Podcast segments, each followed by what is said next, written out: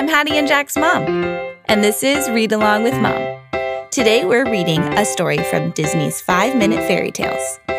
This story is called Little Red Riding Minnie. Once upon a time, there was a kind hearted girl who was loved by all who knew her. Her grandmother had made her a cape of red wool as a gift. The girl wore it so often that everyone called her Little Red Riding Minnie.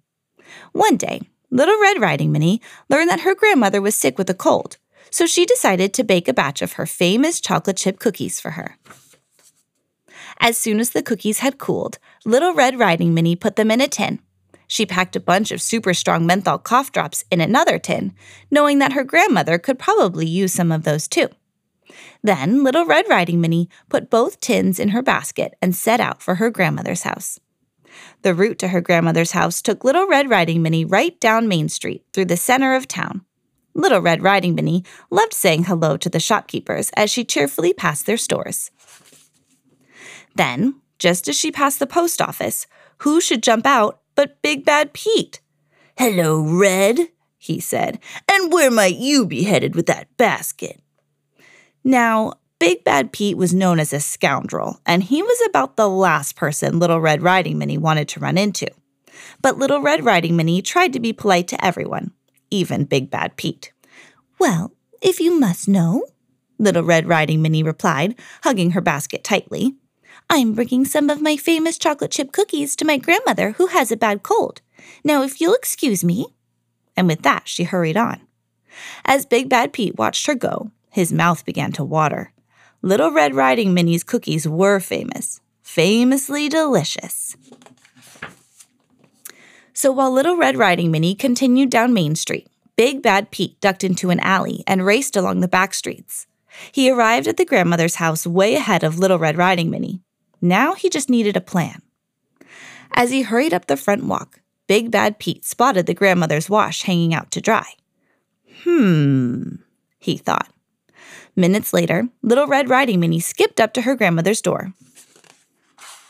Before Little Red Riding Minnie could even knock, Big Bad Pete jumped out from behind a bush disguised in her grandmother's clothing. Oh, hello, Little Red Riding Minnie, he squeaked. Have you come to pay me a visit? Why, uh, yes, Little Red Riding Minnie stammered. Grandmother's cold must be very bad, she thought. She looked absolutely awful. But then Little Red Riding Minnie began to notice something. Oh, grandmother, she said, what big ears you have.